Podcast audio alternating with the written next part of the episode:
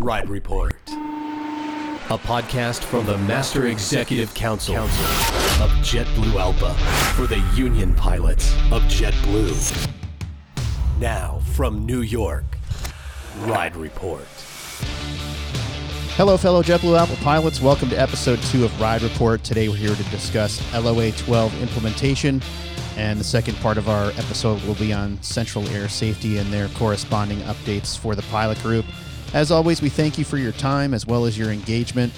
In addition to continuing to listen to this podcast, hopefully you're able to make use of the many other digital resources that are available to you through B6ALPA and the JetBlue Alpha YouTube channels on YouTube. And of course, P2P committee representatives are always available out on the line to help you stay informed or to clarify a question. I'm your P2P Vice Chairman, Tim Coombs, hosting today. We're here once again to discuss current events within the association and affecting our pilot group. Joining us today, we have MEC Vice Chairman Wayne Scales. Later in the episode, we'll also be joined by some of our subject matter experts. We'll have negotiating Chairman Reese Vann via the phone, as well as Central Air Safety Committee Chairman Blake Kelly via the phone. Wayne, I'll open it up to you first. Maybe you can just give the listeners a general update as to what's been going on recently since our last episode, as well as some of the items that might be on the agenda here in the near term. Thanks, Tim. It's great to be here today, and thanks to everybody out there for listening to Ride Report, staying engaged with their union, staying up to date on the latest information going on. Certainly a busy time in our industry. There's a lot going on, as you all know, with this downturn due to the COVID-19 pandemic. As we all know, there's a lot of warn notices out to pilots throughout the industry, and certainly difficult times that we're trying to navigate our way through as an MEC. We're still conducting business as an MEC, meeting regularly, and we will continue to do so as we stay engaged with the industry landscape. Your MEC is going to have a regular meeting coming up on September 15th through 17th. That'll be out in Southern California. We do put the details in every weekly update, and we typically communicate the agenda within a few days of the meeting. Of course, we always highly encourage all active members in good standing to attend and take the opportunity to watch your union conduct business. We'll continue to communicate future MEC meetings as they come up and as we get into 2021. Another topic your MEC has been highly engaged on, the conversation of landing currency and qualification, which we've seen a number of PDRs surrounding. Our training committee and our Central Air Safety Committee put out an important communication recently that I want to highlight. Our MEC chairman, Chris Kenny, and I went down to join Todd Lysak and John Sulphusberg, our training committee chair and vice chair, and Blake Kelly, our Central Air Safety Committee chair, and met with them and management regarding training issues that our pilots are currently exposed to. Since then, management has committed to correcting deficiencies within OSC, but when you have a training event, we want to highly encourage you to ask questions about what you're doing and what it involves. Ask the question of OSC scheduling, send a PDR to your training committee, but please ask. We've been adamant that we don't want these deficiencies leading to a pilot being exposed to a jeopardy event that he or she shouldn't have. We also don't want them flying without OE when they should have had it. And we definitely don't want them being given the incorrect training course. These are all things that we've seen. We are definitely concerned about it. And if you see it, we're asking you to submit an ASAP. You can reach out to your committees, and they'll help you through that process. All you have to do is reach out. Another thing that the MECs had going on, Tim, is that we had a special meeting via video conference on August 25th, and that meeting had two agenda items. The first one was pretty straightforward. It was simply to establish the meeting dates and locations for regular MEC meetings in 2021. Which was required by our policy manual to do in advance of the vacation bid for 2021. The second agenda item involved a request for the company to give relief from the CBA to move the bidding timeline. The request from the company was to move the bidding timeline for 5 days. So essentially, it would open on the 5th of the month and move everything, the bid windows, the bid closing, all that. It would move it all 5 days associated with that. As we've shown over the last several months, we've been very effective in working with management in what are obviously very challenging times in our industry. And we've been able to find solutions that effectively are equitable to both the pilots and the company. Ultimately, the MEC reviewed this, and your elected representatives did vote unanimously to not approve this request by management. System bid results are going to be coming out soon. Please continue to stay engaged with your union emails. September 7th is the deadline for that. And when they do come out, we're going to be communicating a lot, so be sure to read your union emails. We're going to be talking about contractual rights and how to exercise them, whether it's moving expenses or days off associated with a move, what happens with your vacation, how prior claim works. There's going to be a lot of information coming out surrounding those items, so please continue to read your union emails. Good summary there, Wayne. I think there's certainly an abundance of information and changes that could be coming for some people. Now, I heard you talk about training dates. With respect to maybe how the order of training works, can you touch on that a little bit? Or how is that determined? What kind of factors might influence the order in which pilots are trained for a system bid award? Sure. So there's going to be different awards. There's going to be vacancy awards, voluntary displacement awards, and involuntary displacement awards. And the CBA references the order of training based on the type of award. So for vacancies, it'll be that the training is done in seniority order. And when you move over to voluntary displacements, again, you'll see that training is done in seniority order. But for involuntary displacements, it's going to be inverse seniority order. Now, of course, we have the remaining implementation of LOA 12, which is generally coming in the October 1st time frame with the start of the October bid period.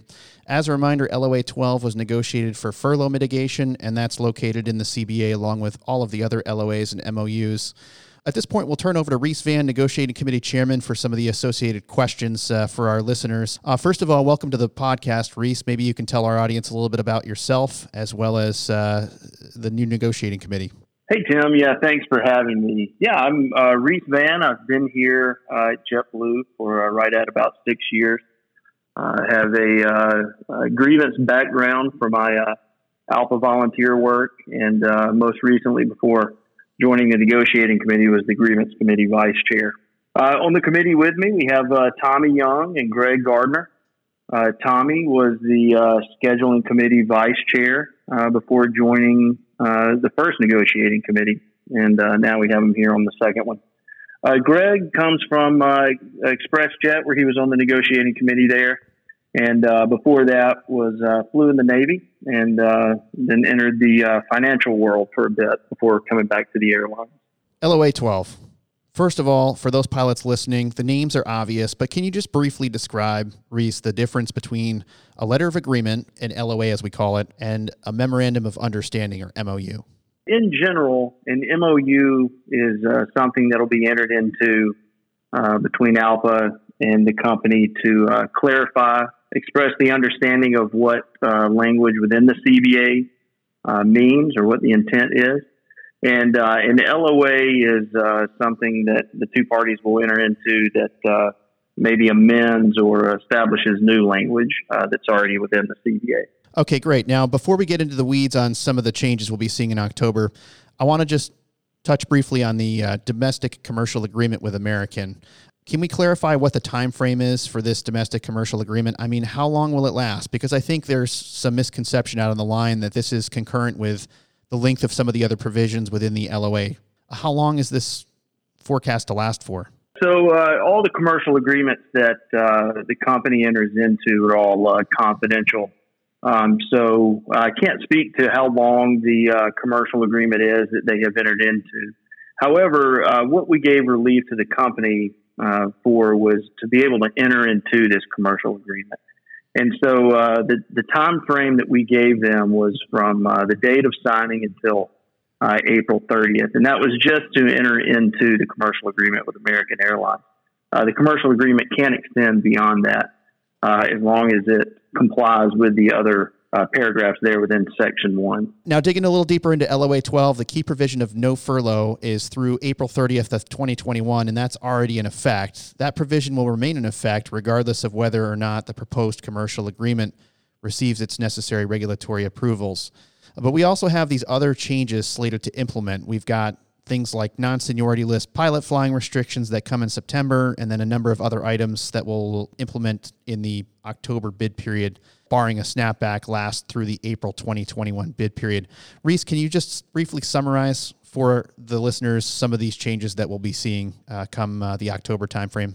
As you stated, first, I'd like to say the no furlough clause was our number one priority there. And like you said, regardless of how the outcome of the JetBlue and American code share agreement, we were able to capture that no furloughs for any reason prior to April 30th. As far as the changes that you'll see in your everyday line pilot's life, the ALV will go from 74 down to anywhere from 0 to 70 in the range there. You will see the number of days off for reserves and instructors increase by 2 for the chart there that's in the CBA. And the minimum monthly guarantee will change for reserves and instructors. That'll go from 90 down to 80 for instructors and 75 down to 70 for reserves. It will stay at 70 for line holders. Even though the ALV will change, what you'll see is a guarantee or a GAR sliver placed on your line to make up the difference. So not to go into too much detail now, but if you have a 30-hour line, you'll see 30 hours of flying and a 40-hour guarantee sliver placed there on your line, and all adjustments will be off that 70 hours. Some of the other things we changed, the high time reserve came down to 70 to coincide with the guarantee, and the C91 flying will go away with the exception of test flight, but there will be no more C91 flying. That'll all be done by line pilots, seniority list line pilots. Now, Reese, backing up to the some of the ALV changes for line holders, you mentioned 30 hours of flying would yield you a 40-hour guarantee in Rainmaker to get you up to 70 hours. That stays there, right? Just like a vacation credit would, if, let's say, a 35-hour vacation would stay there and be paid above any other credits you receive for the month. This guarantee code is very similar, correct? I mean, if you make trades, if you add pairings, that's going to be on top of that guarantee credit, correct? Exactly. Yeah. Any change that you make to your schedule throughout the month will be in relation to that 70 hours. Also in LOA 12, we can now drop your line down to 0 if you wanted to. And so in that scenario, like you said, if you had 30 hours of flying scheduled for the month, you would see a 40-hour of guarantee pay. And if you dropped every single day of flying, you'd still see the 40 hours of pay. And on the other end of that, you know, if you added a 10-hour pairing on top of your 30 hours of flying, at that point, you would see that 10 hours added to your 70-hour guarantee there. So you get 80 hours. Okay, thanks, Reese. And I think I also saw in there that the reserves are now permitted to drop all the way down to 0, and I guess it's line holders as well, correct? You can drop down to 0 during the adjustment windows? Yeah, exactly. There's no limit on how much you can drop. Technically, it won't be down to 0 just because there will be a little bit of guarantee left on both sides, but yes, you can drop every single working day if you want to. Now, I understand this is a limited change, right? Can you tell us a little bit about the snapback provision that is in the LOA? The CBA will, all the provisions here in LOA 12 will snap back to the CBA language on May 1st. We also wanted a trigger in there in case the flying resumed, you know, quicker than anybody had planned if the industry recovers. And so took an average and a percentage of the average of block flying that was scheduled for those months that LOA 12 will be in effect. And if we hit that block hour number, then LOA 12 provisions will snap back to the CBA language. Tim, if I can interject and talk a little bit about that early snapback provision and the roughly 78,000 block hours that are required in order for that to take effect. The company's required to give us the planned block hours on the 25th of the planning month. So for October, for example, that is August 25th that they give us those planned block hours. and to kind of highlight the level of travel demand and where it's at right now. The planned block hours submitted to the association by the company for October was 43,000. So pretty significant drop from where we would be in a non-COVID world. Hopefully that travel demand restores quicker than anticipated. But as of right now, 43,000 hours is a pretty depressed level of flying. Yeah, certainly some sobering statistics all across the industry and some negative events happening each and every day. That's going to conclude our discussion on LOA 12 implementation. Reese Vann, Negotiating Committee Chairman, thank you for your time today. Thank you for calling in. I'm sure we'll be seeing you on more podcasts here, more episodes down the road in the future. So thanks, Reese. Thank you, Tim. You're listening to Ride Report. Back after this. Ride Report. Coming September 17th, the first of three rounds of Vacation 2021 bidding begins. As a reminder, all vacation bidding is accomplished using FLICA. Get ready by reading up and getting information on vacation in the Paid Time Off section 7B of our CBA. Vacation 2021. The first of three rounds of bidding begin September 17th. Ride Report. Ride Report. Welcome back to Ride Report. I'm your host, Tim Coombs, P2P Vice Chairman. On the second half of our episode, we're making our focus the safety world. We have an update from the Central Air Safety Committee Chairman, Blake Kelly, who's coming to us over the phone. Blake, maybe you can just start by introducing yourself, talk a little bit about how big your committee is and what kind of subcommittees you have in Central Air Safety. Welcome. Thanks, Tim. Thanks for having me. My name is Blake Kelly. I'm the Central Air Safety Committee Chairman, and I oversee the Central Air Safety Committee, which is made up of a collection of subcommittees, including ASAP, fatigue, BOCLA, environmental standards, accident investigation, and ATC and airports. We have almost about 30 ALPA safety volunteers that work on behalf of our pilots. Great. And just out of curiosity, how did you become interested in becoming a JetBlue Alpha safety volunteer? Well, early on in my pilot career, I kind of got fell into safety. In my previous role, I worked at the Embry-Riddle University where I was getting my master's degree, and I was an instructor for them, and then became a training manager and assistant chief flight instructor. And then I was approached to be their director of safety, and I didn't know anything about safety at the time. But after taking some formal training in that position, I kind of fell in love with it. And then I actually, prior to becoming a pilot, I actually was in the safety department, and I worked as a safety investigator and then also as the manager of JetBlue's safety management system and implementing that. So I've always had a affinity for safety. And then as I became a line pilot, wanted to engage and help out in the union and bring my safety experience into the fold. Blake, can you give our listeners an idea of what Central Air Safety does on a regular basis? What is a daily routine like in the safety world? Well, there's a lot that goes on every day on behalf of our pilots that the pilot group usually doesn't see. So as I mentioned, we have a number of safety subcommittees of the Central Air Safety Committee that work on a variety of programs that the company has to support our pilots. So, for example, ASAP. So our pilots that are submitted ASAPs and those are being reviewed. We have volunteers that serve on the Pilot ASAP Event Review Committee that represent pilots in that process.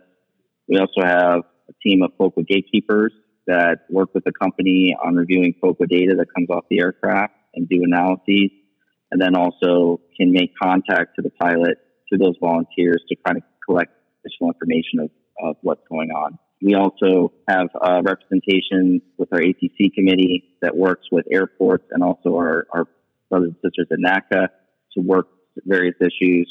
And then our environmental standards committee, which supports a number of initiatives both with the company and in industry, working on cabin air quality, obviously with the COVID pandemic, working in hygiene and aircraft cleanliness, both in the flight deck and the cabin. And, of course, our accident investigation committee, which stands at the ready for any possibility of if we ever had a serious incident or accident that would require ALPA to launch representation to support either an NTSB or international accident. So we're constantly working and very busy every day. And then, obviously, in real time, we support any events or issues that pop up from a safety issue, either from pilots submitting PDRs to us or reaching out to our committee or from the company. Is that it? Is that all you do, Blake? I'm sure there's a couple of things I missed, but it's a lot of work. Absolutely. Well, that sure is a lengthy list of things that you guys do on a regular basis. Safety, number one priority, obviously, and there's just a ton of work that goes into that. In the first half of our discussion, our pilots listening to this episode came to learn the difference between what an LOA is and what an MOU is technically defined. Specific to central air safety, what kind of LOAs are signed with management or maybe discussions about LOAs? Can you give us any idea of what kind of agreements ALPA has with the company with respect to safety? Sure. We do have a few safety items that are covered in our CBA. For example, if you look in Section 26A, there's a couple things about recording devices and use of data off recorders. And then we also have an LOA that is in our CBA that pilots can go see, which is our fatigue LOA. And it governs our fatigue program, especially how a pilot can call up fatigue and how pay is determined. But unfortunately, that's all we have. And then we also have an MOU. It's probably, given this episode, not the typical MOU that you've been talking about that the company and the association have, but an MOU around ASAP. And that's an agreement between the FAA, the company, and the association, and how ASAP will run. Currently, that's all we have actual agreed upon with the company. And we're looking to achieve a more comprehensive safety LOA across a broad scope of programs with the company. Where would you say we compare with respect to the rest of the industry? Do other properties have agreements with their management? Yeah, so we actually, before really getting into deep discussions with the company, did a comprehensive look across the industry. And when you look at all the major carriers, they have contractual language either in an LOA. Most of them it's in an LOA, but like, for example, United has a dedicated chapter in their CBA to safety. We've looked at all those and see how we compare. And obviously one of the glaring issues is that we do not have a comprehensive LOA on a lot of these aspects, basically contractual language with the company. And so we kind of looked across the industry, looked at best practices and things that we'd like to see here at JetBlue that we think would work.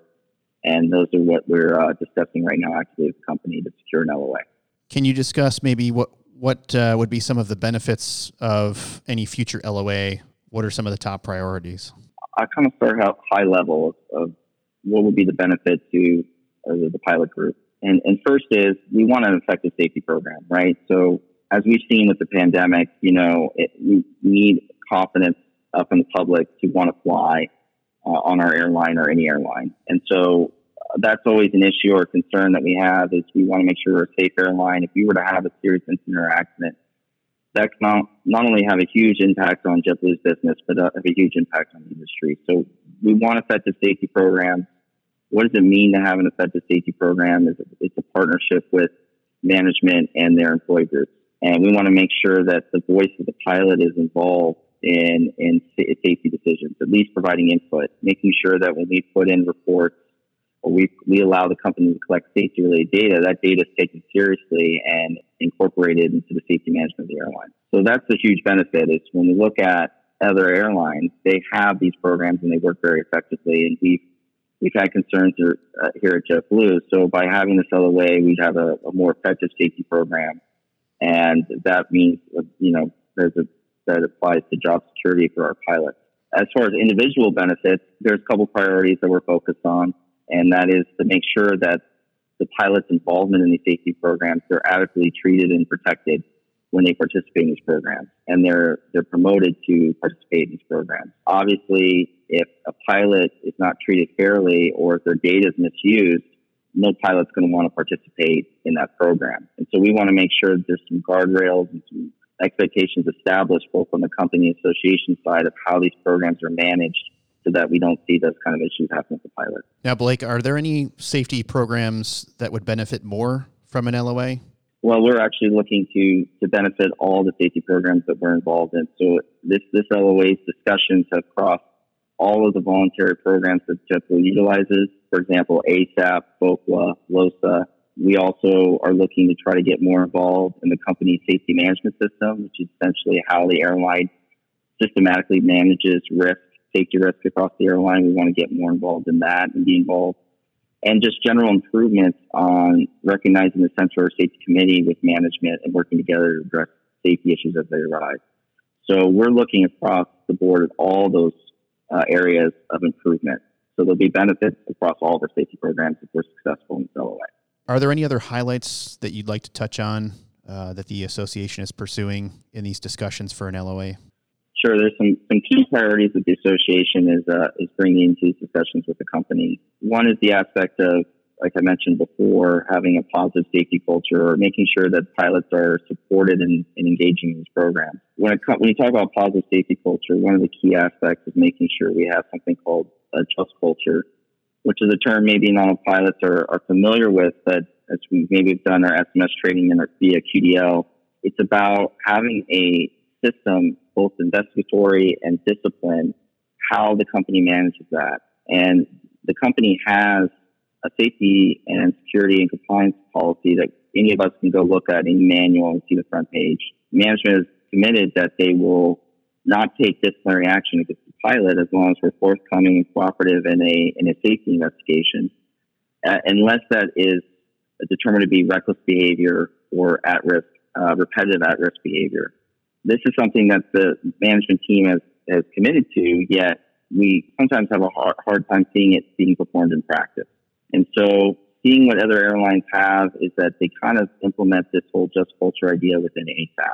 And we want to make sure we make the ASAP ERC more robust in addressing pilots' reports that come in, that there's an opportunity to investigate it by a non-biased party and try to correct the issue within ASAP, which is using non-disciplinary related corrective action, instead of trying to go after pilots and enact discipline, then that's not maybe the most effective way to address a safety issue. So that's a big concept that in theory is very easy to agree to, but in practice we haven't seen that done properly by management. So we are trying to work on creating a better process and trying to get tools that we can agree to that would allow us to address this within ASAP. That's a very key priority. And then another one is just protecting our safety data, protecting all the data that we provide, making sure it's not misused by the company. And that includes even sources of data off our aircraft when we operate them. Great. Thanks, Blake. And, as we close out this second episode of Ride Report, is there any kind of central message or closing statement you'd like to make on behalf of Central Air Safety to our pilots, especially during this pandemic? Absolutely, Tim. Fly safe. I know that's harder to do than ever before, given the current environment. As pilots, we're under a great deal amount of stress than usual. Stress about the financial situation in our personal lives, with the company, stress with our lifestyles at home.